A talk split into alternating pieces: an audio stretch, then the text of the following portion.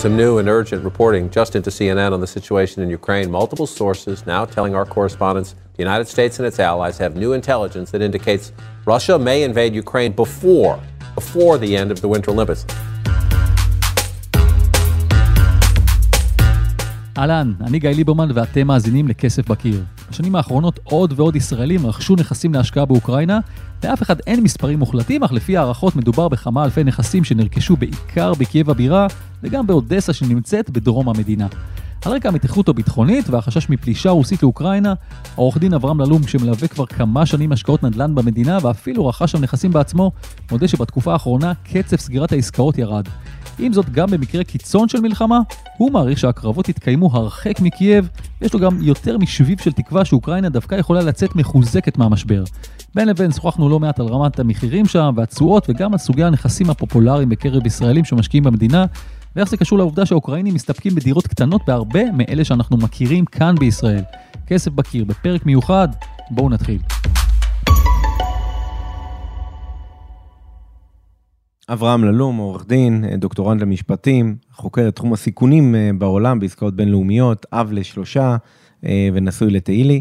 אה, אנחנו מלווים היום במשרד, אני עומד בראש הפירמה, אנחנו מלווים במשרד עסקאות נדל"ן בישראל, גם בתחום המימון, התחדשות עירונית, ועושים עסקאות במספר מדינות בעולם, כאשר באוקראינה אנחנו משרד שלנו, מלווים שגרירויות, לרבות את שגרירות ישראל וגופים ציבוריים נוספים.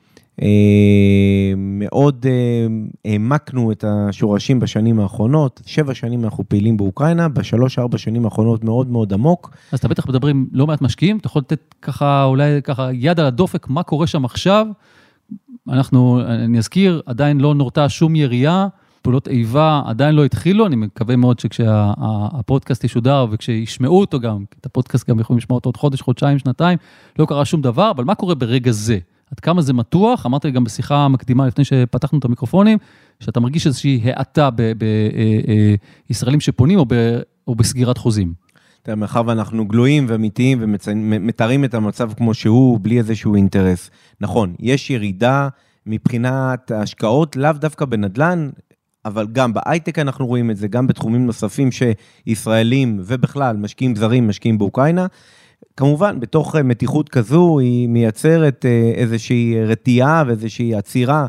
טבעי אה, לגמרי. של טבעי לגמרי, אבל אנחנו כבר חווינו נקודות במהלך השנים האחרונות שהיה טיפה יותר מתח, אנחנו כבר שמונה שנים נמצאים בתוך. אבל אם אנחנו הולכים לפן הרגשי, מה חווים ישראלים שאני מדבר איתם, אז אני יכול לומר שאנחנו בסך הכל רואים אה, אה, איזה שהם ישראלים, חלקם באמת מעדיפים לחזור, לא בגלל שהם מרגישים לחץ שם, דרך אגב, גם הבוקר שוחחתי עם שני ישראלים, אחד מהם חוזר, חזר אה, לישראל, הוא אמר שוב פעם, לא חזרתי בגלל שהייתי בלחץ. חזרתי כי המשפחה רצתה שאני אהיה פה וכאלה, הלחץ יותר מגיע מהמשפחה.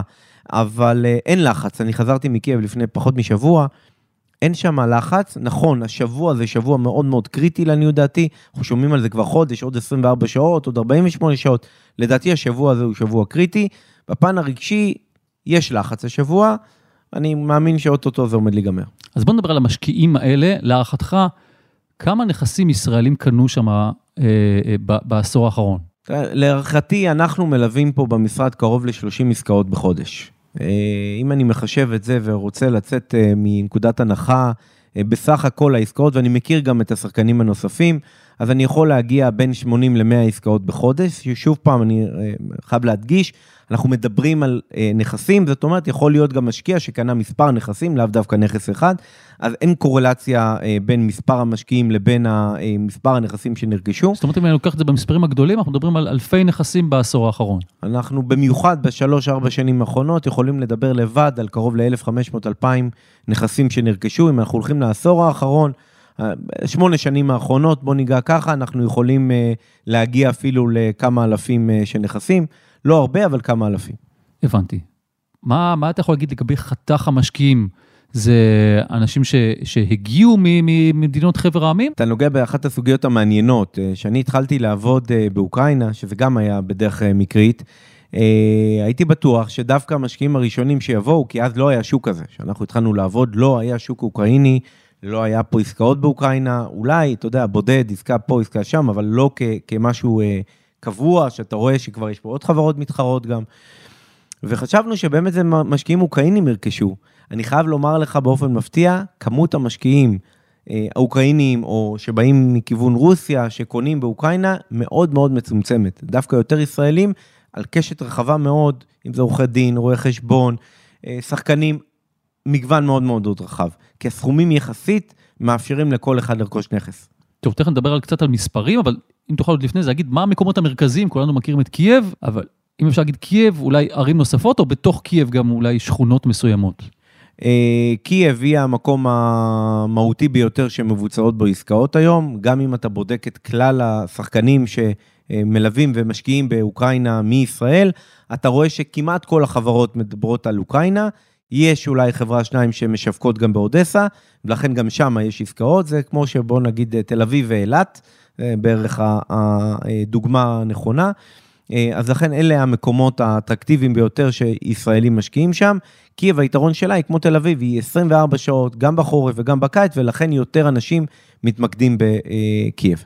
תגיד, בחיפוש מהיר באינטרנט אני רואה שיש, גם הזכרת את זה כבר, לא מעט אנשים שמשווקים שם נכסים להשקעה, אתה גם מרגיש את זה, ש, שככל שהשנים עברו, וישראלים רכשו שם עוד ועוד נכסים, אז גם יש יותר ויותר היצע של מי שמוכר להם נכסים? קייב באופן אה, אה, גלובלי, גם כשאני מסתכל עליה ביחס למדינות אחרות, היא לא המקום הכי בטוח בעולם להשקעה. אה, אנחנו רואים יותר עלייה כי די הוטמעו מנגנונים דומים לחוק המכר בישראל, מנגנונים שאנחנו אה, ניסינו להטמיע באוקראינה בעבר. חלקם נטמעו וגם חברות אחרות משתמשות לפחות בחלק מאותם מנגנונים, שלמעשה מייצרים רכישה מפוקחת, חוק המכר נקרא לזה ככה, שמייצר יותר אמון במערכת, ולכן יותר ויותר אנשים משקיעים. אבל לבוא ולומר שאוקראינה היום היא מקום אה, בטוח להשקעה חממה ללא מנגנון שבא ומבטיח את העסקה עד כמה שניתן, שוב פעם, הוא לא יכול לקחת כל סיטואציה בחשבון, אני חושב שזה קצת יהיה יומרני מדי. אבל אנחנו רואים עלייה ורואים יותר חברות נכנסות למשחק הזה, אבל עדיין אני יכול לספור על, אה, אה, אמ, על הידיים, בוא נאמר ככה, את כמות החברות שמשווקות, וחשוב במילה האחרונה בנקודה הזו, לשים לב בין חברה משווקת לבין יזם שיש לו פה נציגות. יש הבדל אם אתה קונה ישירות מהחברה, לבין אם אתה קונה ממישהו שהוא אה, קשור לחברה באיזושהי דרך כאיזה מין מתווך. מאוד מהותי לשים לב לנקודה הזו.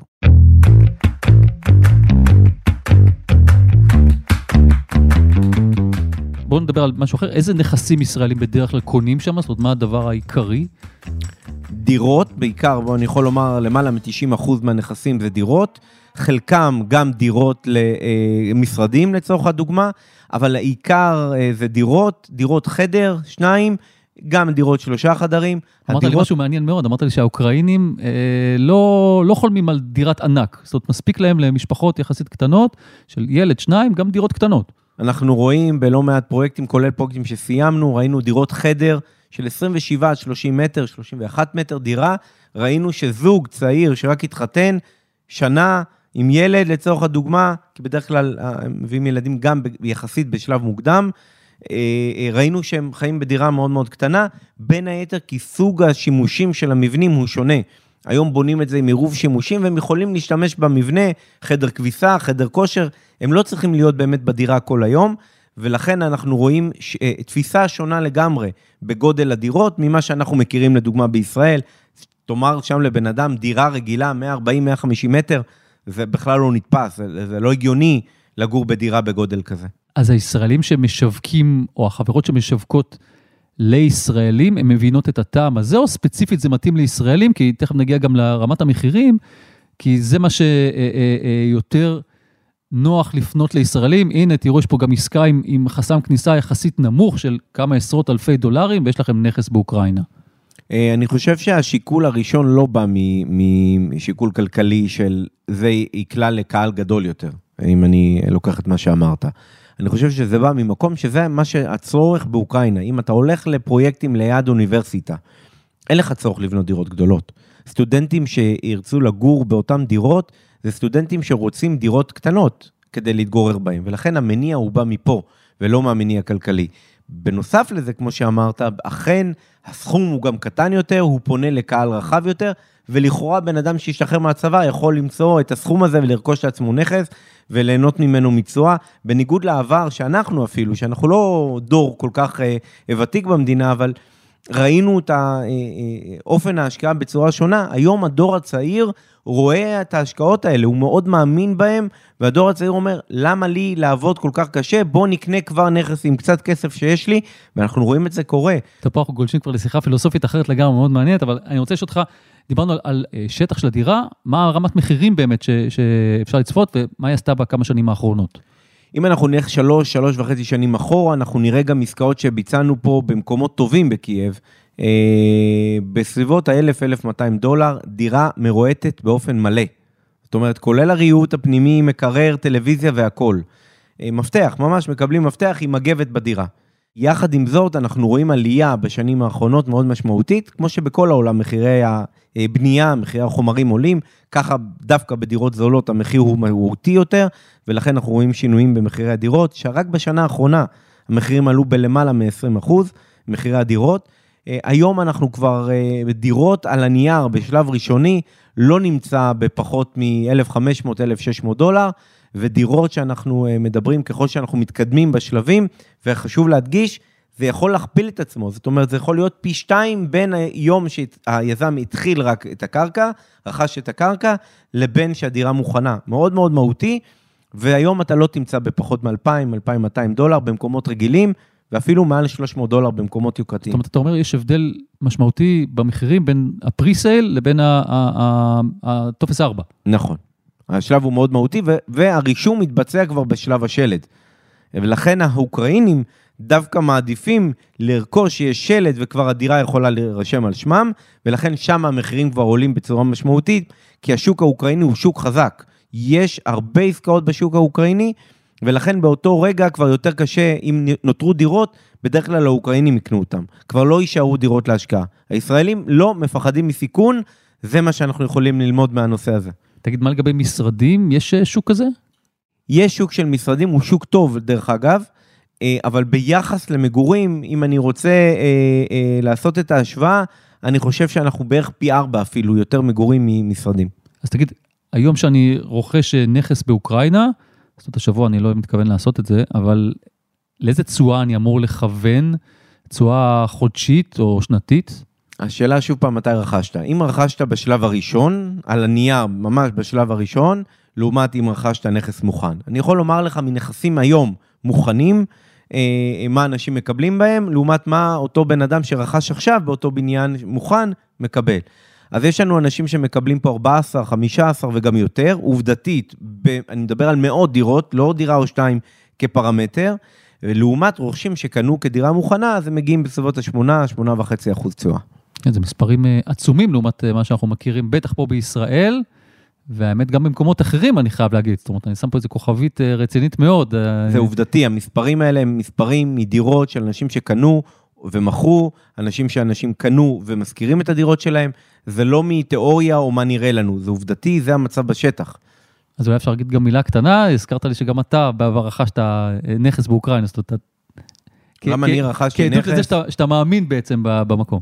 אני, אה, ברגע שאני רואה באמת מקומות שאני יכול להרגיש את השקט שלי ואת הביטחון שלי אה, להשקיע, כי גם אני אה, משקיע מאוד מאוד, נקרא לזה פרימיטיבי אפילו, כמשקיע באופן אישי, ומאוד חושש ומאוד בודק.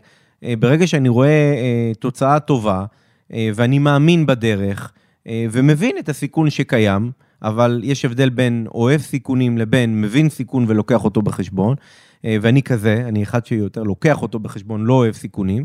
אה, חושב שהתוצאה היא תוצאה טובה, ולכן גם אני השקעתי, כן. אז תגיד, היום דירת חדר או שני חדרים כזאת בקייב, בכמה אני משכיר אותה היום פחות או יותר? מה, מה רמות המחירים? שוב פעם, זה מאוד תלוי. קייב נחלקת לפרויקטים בקטגוריות שונות, אם זה economy, economy plus, ועולה לאט לאט ברמה, לעילית, אה, אפילו פרימיום. זה תלוי מאוד מאוד איפה נמצאת הדירה ובאיזה רמה, איזה level הבניין. הזכרת לי פרויקט שאכלסתם עכשיו של איזה 700 דירות, שציפיתם לרמת מחיר מסוימת והייתה הרבה יותר גבוהה ממה שתכננתם, או שצפיתם. אני אקח רק במילה אחת, פרויקט 700 דירות ש economy, אם אתה תראה את הפרויקט אתה תחשוב שזה בניין אה, מאוד מאוד יוקרתי, אבל זה economy ברמת הבנייה, הכל כמו סרגל נראה הבניין. שם דירות של חדר מושכרות בין 500 ל-550 דולר, דירת חדר, זה עולה ל-750 דולר כמעט שני חדרים, 850 ויותר שלושה חדרים, אה, דולר. ואם אני לוקח פרויקט עילית, לדוגמה, שעכשיו סיימנו, פרויקט קטן של כ-80 יחידות, מקבלים שם בסביבות ה-25-27 דולר למטר. עוד מילה אחת אולי רק על המימון, זאת אומרת, איך זה עובד באוקראינה? אתה יכול לקבל מימון אה, מבנק מקומי, או שאתה חייב להביא את הכסף מהבית? המשקיעים הישראלים שרוכשים, רוכשים את הדירה מכסף שלהם ללא הלוואות. הבנתי. אז אתה מביא את הכסף מהבית בעצם. נכון.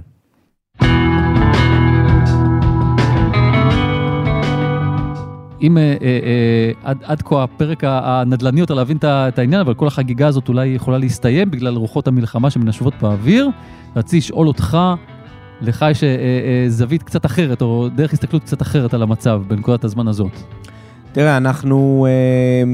אה, אני, אני אוהב להסתכל על דברים בצורה אובייקטיבית. אה, בלי... גם אם יש איזשהו אינטרס, אני אוהב לנקות אותו, להזיז אותו הצידה ולראות באמת מה אני חושב. מניתוח אמיתי ולא מושפע מכלי תקשורת. אנחנו רואים את כלי התקשורת. אני חייב לומר, אני עוקב אחרי כלי תקשורת במגוון מדינות, ואתה רואה את ההבדל גם בין כל מדינה. אה, במדינת ישראל אתה די רואה את הדברים באופן קבוע, הם די מקבלים נתונים ומוציאים אותם החוצה. אה, לא משהו שמשנה לנו פרספקטיבה. אם אני רוצה, ובאמת בדקה פה חשוב שהמאזינים יבינו בכלל מה, מה המאבק פה. יש פה מאבק של למעלה משמונה שנים. יש לנו אה, חלק של האי קרים שאנשים אה, שמעו שרוסיה השתלטה עליו, למעשה באה רוסיה ואומרת, יש לנו את דונייצק ולוגנסק, שהם ליד קרים, וחלק מאזור של הים השחור, והם באים ואומרים שהיה הסכם בעבר עם הנשיא הקודם, הסכם שהם יעברו לאוטונומיה. באים היום האוקראינים ואומרים, וכמובן אנחנו יכולים להבין את זה כישראלים, שאם מישהו יבוא ויגיד, אנחנו רוצים פיסה מהגולן, אז אנחנו נגיד, כמובן, אנחנו לא מוותרים על שום חלק. אז אותו דבר פה, באים ואומרים, אנחנו לא נוותר על גרגר אחד מאדמתנו. ונמצא הנשיא האוקראיני, והוא עומד היום בין העם שלו, שלא מוכן לוותר, לבין מקום שהוא יודע שהוא יכול להגיע היום לשלום, לסיים עם הסכסוך הרוסי, ואולי אפילו בהמשך, ולא רחוק, להיכנס להיות חלק מהאיחוד האירופאי. לדעתי, בשבוע הקרוב אנחנו נגיע לתוצאה, למבחן, איפה הנשיא הרוסי, האוקראיני, סליחה, החליט ללכת. אם הוא ילך לכיוון שיגיד, אני הולך לאותם הסכמים, לכאורה, ואני אה, מסכים שדונייצק ולוגנסק יהיו חלק מאוטונומיה עצמאית, שגם היום, אתה חייב להבין, אוקראינים לא נכנסים לדונייצק ולא נכנסים ללוגנסק באופן אה, אמיתי. אה, במיוחד שיש שם גם חיילים על הגבולות, לא רק הרוסים, יש שם בדלנים ועוד אחרים. ולכן, אם הוא ילך לכיוון הזה, ללא ספק יהיה לו, הוא יכול להביא את אוקראינה למקום מאוד מאוד חזק במיקום שלה באירופה, ואם אנחנו מדברים על נדל"ן ונחבר את זה לנדל"ן, לעלייה משמעותית מאוד. ואנחנו מדברים, אם נלך ל-2008... זאת אומרת, אם יש הסדרה, אם יש הסדרה מול הרוסים, אתה אומר, זה בכלל יכול, יכול להרים את אוקראינה מהבחינה הזאת, שהיא גם תוכל להתקבל לאיחוד האירופאי. אני רוצה דווקא מי שמאזין לנו לא יחשוב שאני בא מנקודה שאני רוצה שמשקיעים ישמעו את זה ויגידו, אוקיי, זה הזמן להשקיע ואני אבוא וישקיע. אני בא ממקום אמיתי של להראות את שני הצדדים. אם במידה וילכו למקום של שלום, למקום של אוקראינה יכולה להתחבר יותר למערב, בכך שהיא הסדירה את מערכת היחסים עם הרוסים, לפחות לשלב הנוכחי, אין פה, יש פה עובדה מאוד מאוד ברורה, אין מחלוקת על זה. אוקראינה הייתה ברמת מחירים למעלה מפי 6, פי 7 מהיום, ב- לפני המלחמה עם הרוסים. ולכן אם אנחנו רוצים ללכת לאותה נקודת זמן, העובדות בשטח מלמדות על עלייה שיכולה רק אם היא תחזור למה שהיה פעם, בלי קשר לעליית המחירים הנוכחית. ולכן עובדתית, בתהליך כזה, יכולים להגיע למקום מאוד מאוד מאוד טוב, שאוקראינה תהיה בשיא שלה. והיא תהיה אחת המדינות המובילות היום באירופה. מבחינת המיקום, אוקראינה נמצאת באחד המיקומים הטובים באירופה היום. יחד עם זאת, אם בסופו של דבר הלחץ הזה יגרום גם לרוסים לנהל מלחמה, קשה לי להאמין אבל שהמלחמה הזו תגיע לקייב ותגיע לתוך אוקראינה. אנחנו מדברים יותר על דונייצק ולוגנסק, הם לא באמת חלק אמיתי, הם שייכות לאוקראינה, אבל הם לא חלק אמיתי בתוך אה, אה, אה, התושבים האוקראינים. אבל ול... גם, גם אם המלחמה לא מגיעה פיזית לקייב, זה בהחלט יאט את כל הפעילות הכלכלית של המדינה הזאת, אה, אולי אפילו מעבר למדינה הזאת. זה, זה, זה בטח לא יעשה טוב בתקופה הקרובה. לעשות טוב בתקופה הקרובה בטוח שלא, אנחנו רואים גם קרים. בסופו של דבר היה מאבק קרים, היה לחץ טיפה של משקיעים, זה עבר והמחירים בינתיים המשיכו רק לעלות ולא לרדת. ולכן אני מאמין שאו שנגיע למצב כמו שהיה עם קרים, או שנגיע למצב טוב יותר ממה שהיה בעבר. אני רוצה להגיד עוד, אה, לשאול אותך עוד שאלה אולי אחרונה, לגבי החוזה, יש לי עכשיו חוזה, אני חתמתי מול, מול החברה, יש בו איזשהו אלמנט שיכול להבטיח לי משהו במצב שכזה? תראה, הרוכשים שלנו משקיעים אה, לפי קצב התקדמות הבנייה. המנגנון שאנחנו מלווים איתו הוא מנגנון שחלקו בנוי על חוק המכר בישראל, ולכן גם התשלומים שלהם בנויים על קצב ההתקדמות של הבנייה. כרגע הבנייה מתקדמת כרגיל. זאת אומרת, אם אני אראה לך כרגע מצלמות של אתרי בנייה, הבנייה אצלנו בפרויקטים שאנחנו מלווים, כרגע שלוש משמרות, 24 שעות עובדים. אין הפסקה, לא גויסו חיילים עדיין למלחמה ולא שום דבר. נכון, מלחמה יכולה לעצור את הבנייה ויכולה לקצר את התהליכים. אנחנו לוקחים בחשבון בתוך המנגנון שלנו גם מצבים, לא יודע אם מצב של מלחמה בפועל, אבל מצבי קצה. אנחנו נדע לתת עליהם את הדעת, נדע להתאים את המנגנון, זה חלק מהיופי במנגנון, שהוא דינמי, הוא יודע להתאים את עצמו ולתת תיקונים למצבי קצה. אני כרגע, אה, שוב פעם, אף אחד לא יודע מה יהיה בראש של אה, אה, פוטין, מה הוא יעשה מחר. כרגע אני רוצה להיות יותר רגוע, לקבל החלטות באופן מאוד שקול, ואני דווקא מסתכל על דברים טובים שיכולים לקרות מהמצב הזה. אני מאוד מאוד מקווה שפוטין ייקח את הרוח החיובית גם ממך. אברהם ללון, תודה רבה שהתארחת אצלנו. כיף לי גם שבאתי לבקר אותך במשרד שלך, יש פה אחלה נוף, תבואו. תודה. תודה רבה לכם. עד כאן הפרק המיוחד שלנו. לעשרות פרקים נוספים של כסף בקיר ניתן להאזין דרך אתר גלובס, בספוטיפיי או בכל מקום אחר שבו אתם מאזינים לפודקאסטים. אם אהבתם ואהבתם את מה ששמעתם, אתם מוזמנים לשלוח את הפרק לחבר או חברה שמתעניינים בתחום ועדיין לא שמעו על כסף בקיר. אם אתם בעצמכם משקיעים בנדל"ן ורוצים לספר לנו על ההשקעה שלכם, שלחו מייל לכתובת כסף.בקיר at globes.co.il, באותיות באנגלית כמובן, אפשר גם אליי ישירות בפייסבוק או בטוויטר. דניאל גל ערך את הסאונד, הילה וייסברג עורכת את הפודקאסטים של גלובס, קטע הפתיחה ששמענו בתחילת הפרק, לקוח משידורי ערוץ CNN האמריקאי. יאללה, אני חייב לסיים כי אני שומע שמתחיל מבזק חדשות מיוחד, אולי מתכוונים להודיע שהמתיחות התפוגגה ושהצבא הרוסי מחזיר הביתה את כל החיילים? הלוואי.